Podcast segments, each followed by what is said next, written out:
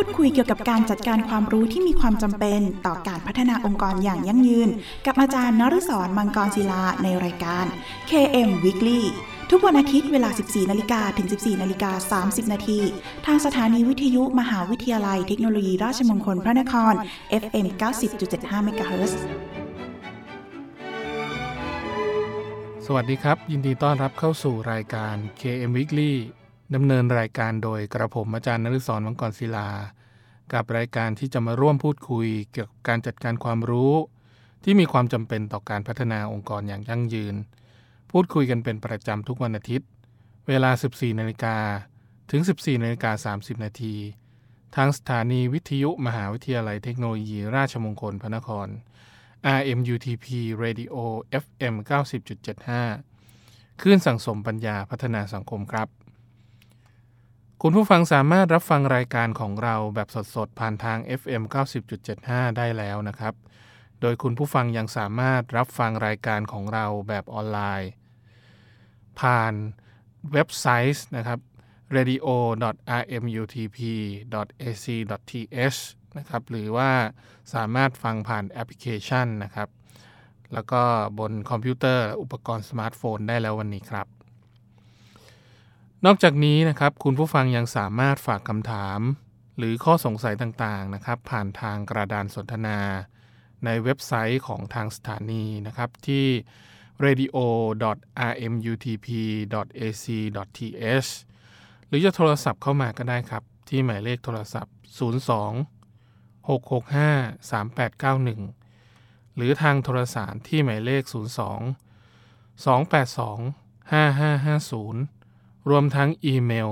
ของทางสถานีนะครับ ที่ radio at rmutp ac th หรือถ้าไม่สะดวกช่องทางใดเลยนะครับ ท่านก็สามารถเขียนเป็นจดหมาย หรือไปสนียบัตรนะครับ เพื่อติชมรายการเข้ามา โดยเขียนถึงรายการ KM Weekly สถานีวิทยุมหาวิทยาลัย เทคโนโลยี ราชมงคลพระนคร เลขที่ 399 ถนนสามเสน ขตดุสิตกรุงเทพ 10300 และเมื่อทางรายการได้รับข้อคำถามต่างๆ เหล่านั้นนะครับ จะดำเนินการหาคำตอบมาให้คุณผู้ฟังทันทีครับ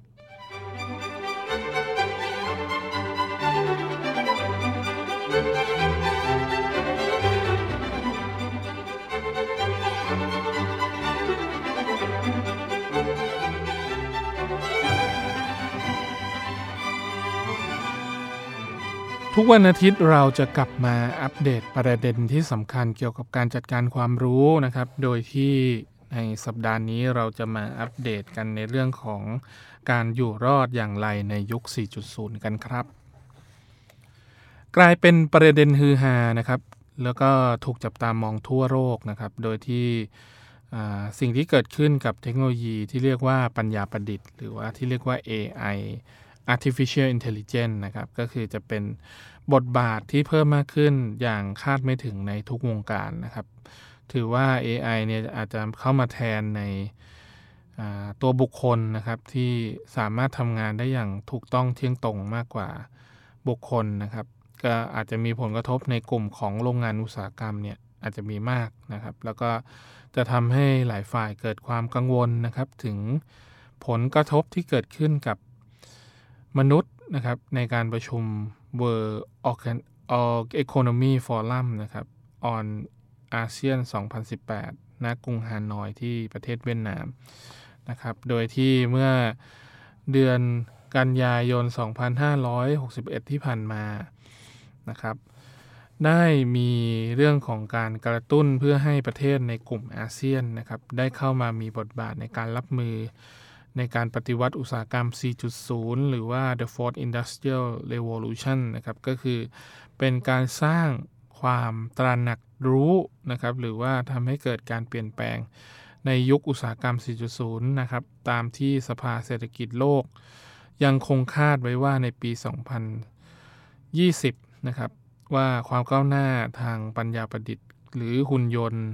นาโนเทคโนโลยีก็จะทำให้เกิดขึ้น นะครับเพิ่มมากขึ้นนะครับแล้วทำให้คนที่เข้ามามีบทบาทน้อยลงนะครับถึงประมาณ 5 ล้านตำแหน่งนะครับจะหายไปทันทีหรือแม้กระทั่งในส่วนของ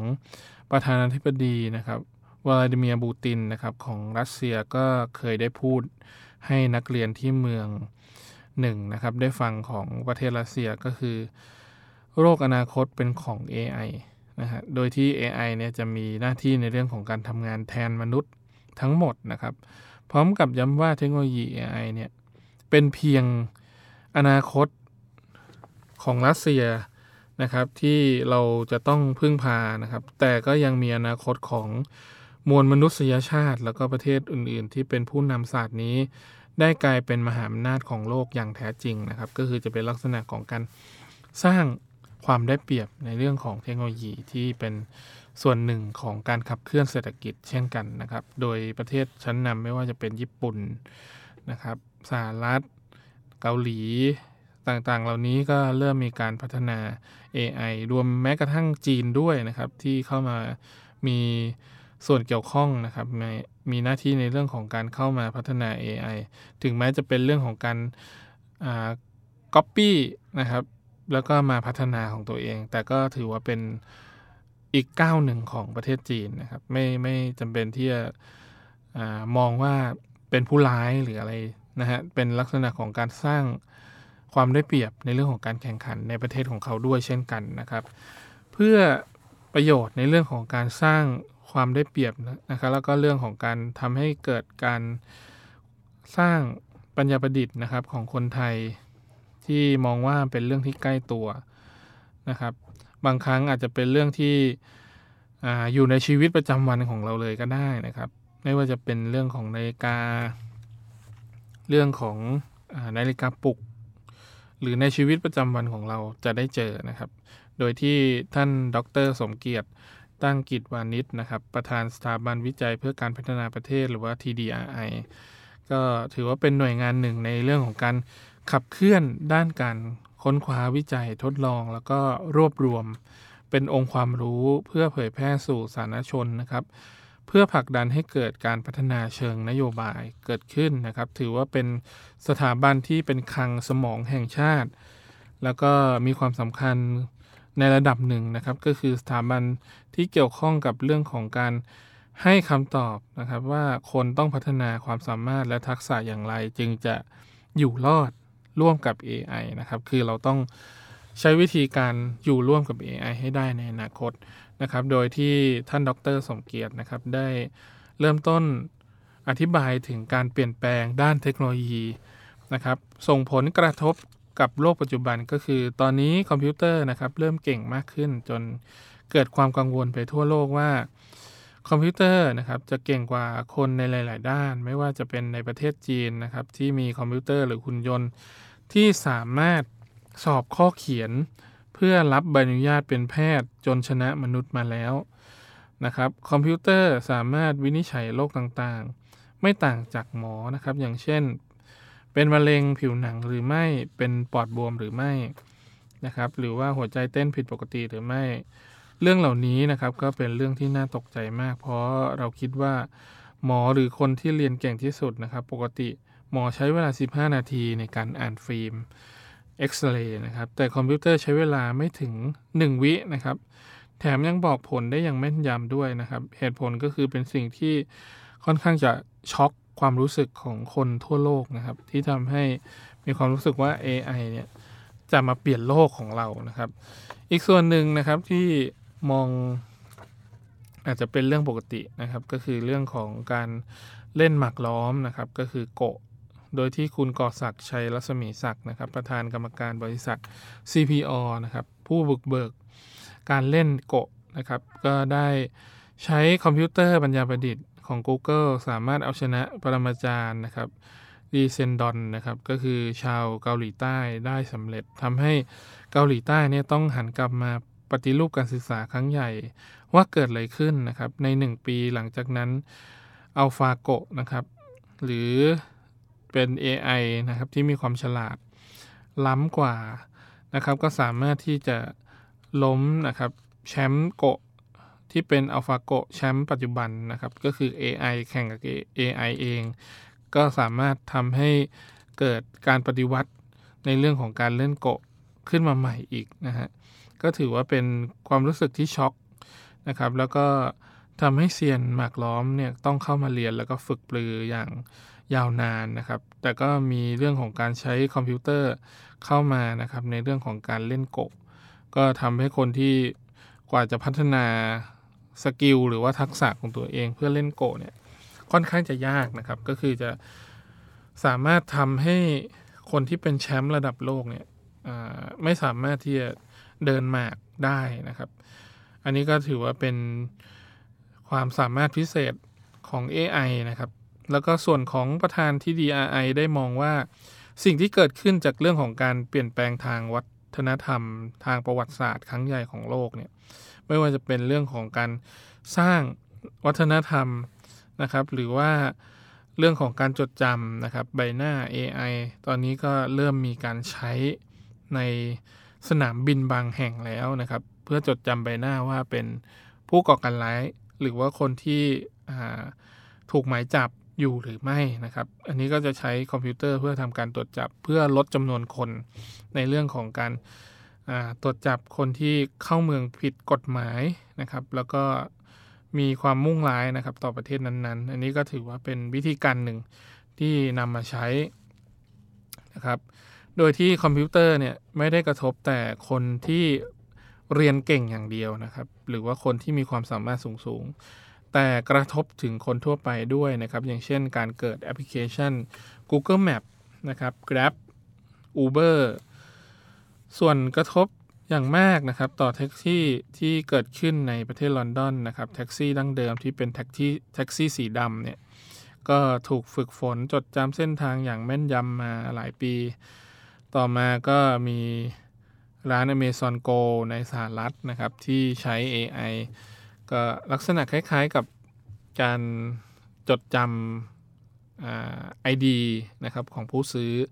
จากนั้นเข้าไปหยิบของแล้วทำการตัดเงินในบัตรของตัวเอง หรือว่าในบัญชีของตัวเองโดยอัตโนมัติ อันนี้ก็ถือว่าเป็นนวัตกรรมหนึ่งที่ Amazon Go ได้ใช้นะครับ โดยใช้ระบบ just walk out นะครับ ก็คือลูกค้าสามารถเข้าไปเลือกซื้อ แล้วก็หยิบสินค้าชำระเงินผ่านแอปพลิเคชัน Amazon Go ได้นะครับ ก็คือเดินออกจากร้านโดยที่ไม่ต้องเจอพนักงานเลย โดยไม่ต้องสแกนตัวสินค้าใด ๆ ทั้งสิ้น คือหยิบแล้วก็ take off กลับไปได้เลยนะครับ ก็คือจะเป็นลักษณะของการสร้างนวัตกรรมในเรื่องของการซื้อสินค้าแบบใหม่นะครับ โดยที่วันหนึ่งผลกระทบที่เกิดขึ้นนะครับ อาจจะดูว่ามันมีไม่มากนะครับ แต่จริงๆแล้วเกิดขึ้น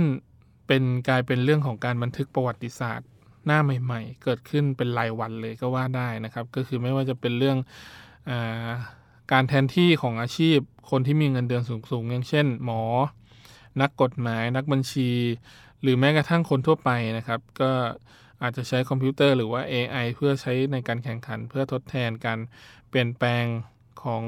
วิถีชีวิตของคนไทยในอนาคตนะครับ หลายคนอาจจะยังสงสัยว่า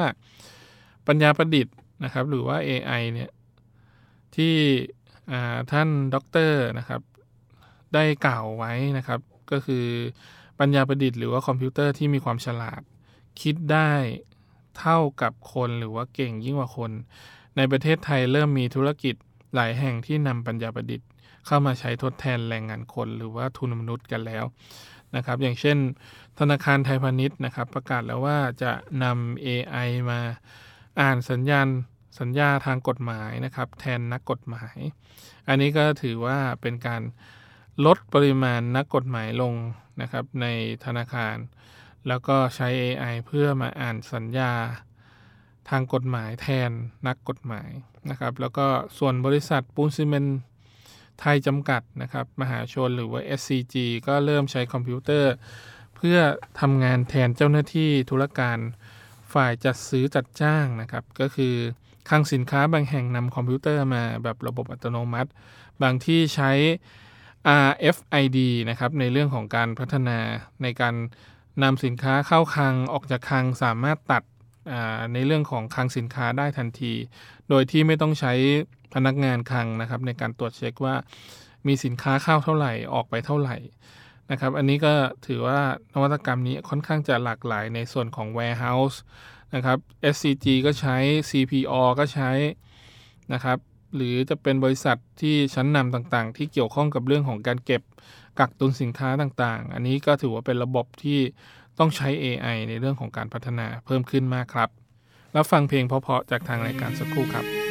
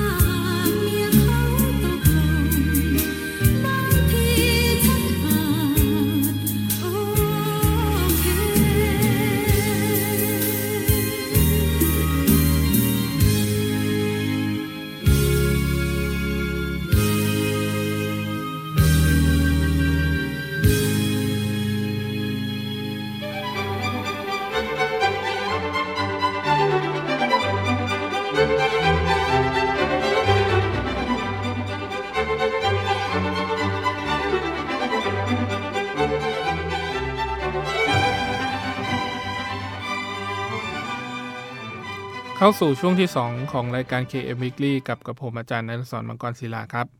โดยที่ช่วงที่ 2 นี้เราจะมาพูดถึงเรื่องของการรับมือนะครับ เพื่อเข้าสู่การปฏิวัติอุตสาหกรรม 4.0 กันครับ โดยที่รัฐบาลของไทยนะครับ โดยที่ดรสงเกียรติ เป็นประธานสถาบัน TDI นะครับ ได้มองเห็นว่ารัฐบาลไทยนะครับ มียุทธศาสตร์ Thailand 4.0 ขึ้นนะครับด้วยการจัดตั้งโครงการพัฒนาระเบียงเศรษฐกิจพิเศษภาคตะวันออกนะครับหรือว่า EEC แล้วก็มีส่วนของระเบียงเศรษฐกิจภาคใต้นะครับหรือว่า Southern Economy Corridor นะครับก็คือหรือ SEC นะครับก็ถือว่าเป็นเรื่องของการพัฒนาเศรษฐกิจที่สอดคล้องกับเรื่องของการนำเอานวัตกรรม Thailand 4.0 เข้ามาเกี่ยวข้อง เพื่อรองรับการเติบโตด้านเทคโนโลยีนะครับ ก็คือ แต่เป็นเรื่องที่อาจจะน่าเสียดายนะครับ ที่ประเทศไทยมุ่งเน้นในเรื่องของการลดภาษี เพื่อดึงดูดการลงทุน เปิดโอกาสให้อุตสาหกรรมหุ่นยนต์อุตสาหกรรมไอทีนะครับเข้ามาลงทุนในพื้นที่ แต่ยังไม่มียุทธศาสตร์เพื่อการเตรียมพร้อมนะครับ เพื่อรับมือการเปลี่ยนแปลงในเรื่องของปัญญาประดิษฐ์ ก็คือให้ในทุน จากต่างประเทศเข้ามาพัฒนานะครับ แต่อาจจะยังไม่ได้นึกถึงผลกระทบ ที่เกิดขึ้นกับตัวทุนมนุษย์ในประเทศไทย คิดว่าในอนาคตเรื่องของการตกงาน ในกลุ่มอุตสาหกรรมก็อาจจะมีเพิ่มมากขึ้น ส่วนเรื่องของการเปิดโอกาสให้อุตสาหกรรมหุ่นยนต์นะครับ อุตสาหกรรมไอทีเข้ามาลงทุนเนี่ยก็ถือว่าเป็นปัจจัยหนึ่งที่ ขาดไม่ได้นะครับ เพราะว่าประเทศไทยอาจจะมีนวัตกรรมในเรื่องนี้น้อยนะฮะมีคนพัฒนาหรือว่าเป็นสมองไหลนะฮะไปพัฒนาในต่างประเทศแล้วกลับมาขายในไทยอีกรอบหนึ่ง อันนี้ก็ถือว่าเป็นคำถามสำคัญนะครับ ว่ามนุษย์จะอยู่รอดได้อย่างไรในยุค Thailand 4.0 ที่มีเรื่องของ AI หรือว่าปัญญาประดิษฐ์เข้ามาทดแทนนะครับ ดร สมเกียรติก็ได้อธิบายว่า อุตสาหกรรมต่างๆนะครับ จะถูกกระทบโดยเทคโนโลยี แต่ก็ยังมีเทคโนโลยีที่สามารถช่วยการทำงานนะครับ ที่เป็นเรื่องของการทำงานแบบรายวันนะครับซะส่วนใหญ่ แล้วก็ยังมีทักษะการทำงาน 3 ประเภทที่ไม่สามารถทำให้เกิดผลกระทบได้นะครับ นั่นก็คือ hand head แล้วก็ heart ก็คือ 3 H นะครับ ก็คือมีมือหัว แล้วก็หัวใจ ถ้าพูดกันเป็นภาษาบ้านๆคือเรื่องของการใช้ความคิดสร้างสรรค์นะครับ โดยที่ AI บางครั้งอาจจะไม่สามารถคิดได้ถึงขนาดที่มนุษย์ทำได้นะครับก็คือจะเป็นเรื่องของการพัฒนาผลิตภัณฑ์สินค้าปราณีตนะครับ การสร้างแนวคิดสร้างสรรค์ในเรื่องของการผลิตเกม งานบันเทิงนะครับ ศิลปะ แล้วก็เรื่องของการดูแลการให้บริการนี้ถือว่ามนุษย์เด็ดขาดกว่า AI แน่นอน นะฮะมี 3 ตัวนี้ 3H 3C ก็คือมี hand head heart แล้ว 3C คือ craft creative และ care นะครับก็คือจะเป็นเรื่องของการพัฒนาตัวทุนมนุษย์นะครับเพื่อต่อยอดเพื่อนหนีตายจากปัญญาประดิษฐ์ที่เกิดขึ้นณปัจจุบันนี้นะครับ โดยงานทั้ง 3 ชนิดนี้จะเป็นงานที่มนุษย์ทำได้ดีกว่าคอมพิวเตอร์นะครับ เราจะต้องทำให้การศึกษาของไทยสร้างทักษะ 3 ชนิดนี้ให้เกิดขึ้นให้ได้ ก็คือเป็นการสร้างทักษะที่เกิดขึ้นอาจจะเป็นเรื่องที่ไม่ง่ายนักนะครับ แต่ก็จะเป็นสิ่งที่ทุกคนนะครับรวมถึงรัฐบาลก็จะต้องพัฒนาร่วมกันนะครับ เพื่อให้เป็นสังคมในกลุ่มที่เป็นเศรษฐกิจ Thailand 4.0 ในเชิงสร้างสรรค์ด้วยนะครับ ดังนั้นนักวิชาการนะครับก็เน้นในเรื่องของ การสร้างกลยุทธ์นะครับในศตวรรษที่ 21ทำยังไงก็ได้ให้ทุนมนุษย์สามารถใช้ปัญญาประดิษฐ์ ควบคู่ไปกับเรื่องของการสร้างสรรค์ผลงานในรูปแบบต่างๆได้นะครับ ที่มีมุมมองที่เป็น hand head heart แล้วก็ craft creative care นะครับ ไปใช้เพื่อให้เกิดประโยชน์สูงสุด แล้วก็ทำการประกอบขึ้นมาเป็นภาพรวมในส่วนที่ 1 ก็คือ คอมพิวเตอร์เก่งในเรื่องของการคิดวิเคราะห์แยกเน้นเป็นส่วนๆ ไม่สามารถมองภาพรวม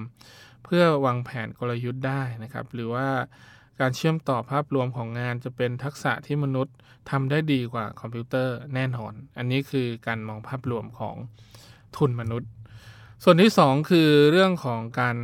ร่วมก่อการนะครับเมื่อรู้ว่าคอมพิวเตอร์มาแน่นอนนะครับ เราก็จะหาแนวทางร่วมพัฒนาระบบคอมพิวเตอร์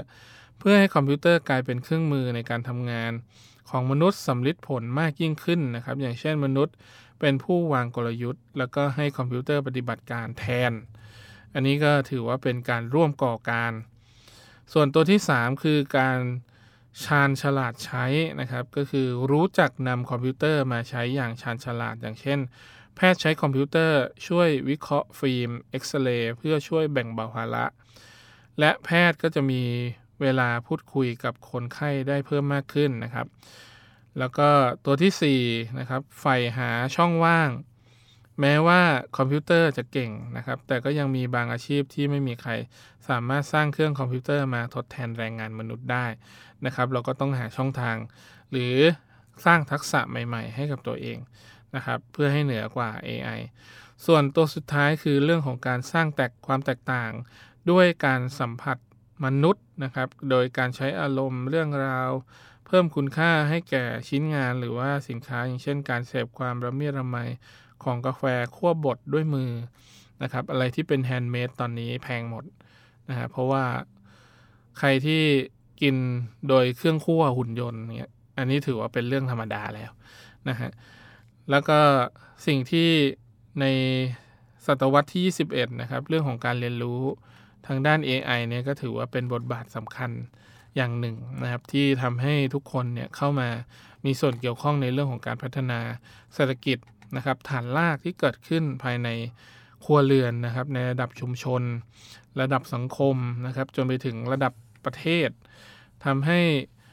เรื่องของการพัฒนาต่อยอดนะครับนวัตกรรมเนี่ยเกิดขึ้นนะครับ แต่ตอนนี้ในมุมมองของตัวผู้จัดรายการเองนะครับ ก็คือ อาจจะมีมุมมองที่แตกต่างไปนะครับ จากท่านด็อกเตอร์นะครับ ก็คือจะเป็นลักษณะของการใช้นวัตกรรมเนี่ยของบ้านเราอาจจะพึ่งพานวัตกรรมจากต่างประเทศมากจนเกินไปนะครับ แล้วก็มีนักคิดหรือว่านักสร้างสรรค์เนี่ยมีอยู่เยอะมากแต่ไม่ได้รับการสนับสนุนทำให้อาจจะผันตัวเองนะครับ หรือว่าไปขอทุนจากต่างประเทศนะครับ แล้วก็ พอได้ทุนแล้วก็พัฒนา สิ่งที่เราเสียไปก็คือเรื่องของอาจจะเป็นลิขสิทธิ์ หรือเรื่องของแนวคิดโน้ตฮาวต่างๆนะครับ ที่เราจะต้องนำไปให้ต่างประเทศนะครับ อย่างเช่นในเชิงการเกษตรเนี่ยตอนนี้มีการพัฒนาพันธุ์ข้าว บางที่นะครับสหรัฐหรือประเทศต่างๆ ที่มีความสนใจก็อาจจะต้องการขอจดลิขสิทธิ์นะครับ เพื่อทำให้ ผูกขาดในเชิงการค้าเพิ่มมากขึ้น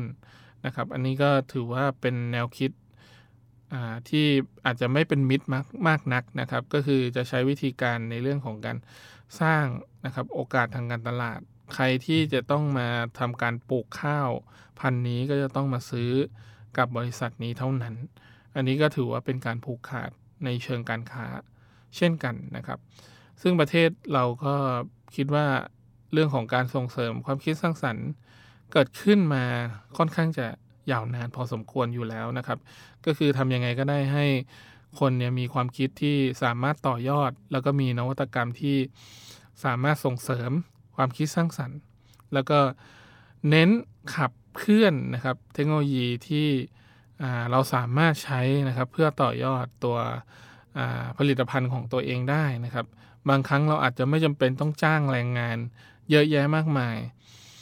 เกษตรกรยุคใหม่ณปัจจุบันนี้ก็จะใช้วิธีการใช้ความคิดสร้างสรรค์เพิ่มมากขึ้นนะครับ ต่อยอดในเรื่องของการขายข้าวจากปกติ อาจจะขายข้าวถุงที่ไม่มียี่ห้อนะครับ อาจจะใช้วิธีการในเรื่องของการทำสิ่งประดิษฐ์จากสารต่างๆนะครับ จากผักตบชวาในพื้นที่ของตัวเอง แล้วก็ทำเป็นแพ็กเกจจิ้งที่เป็นเฉพาะ ในชุมชนของตัวเอง อันนี้ก็ถือว่าเป็นแนวคิดที่สามารถนำมาต่อยอดนะครับ เพื่อให้เกิดนวัตกรรมใหม่ ๆ ในอนาคตต่อไปได้ครับ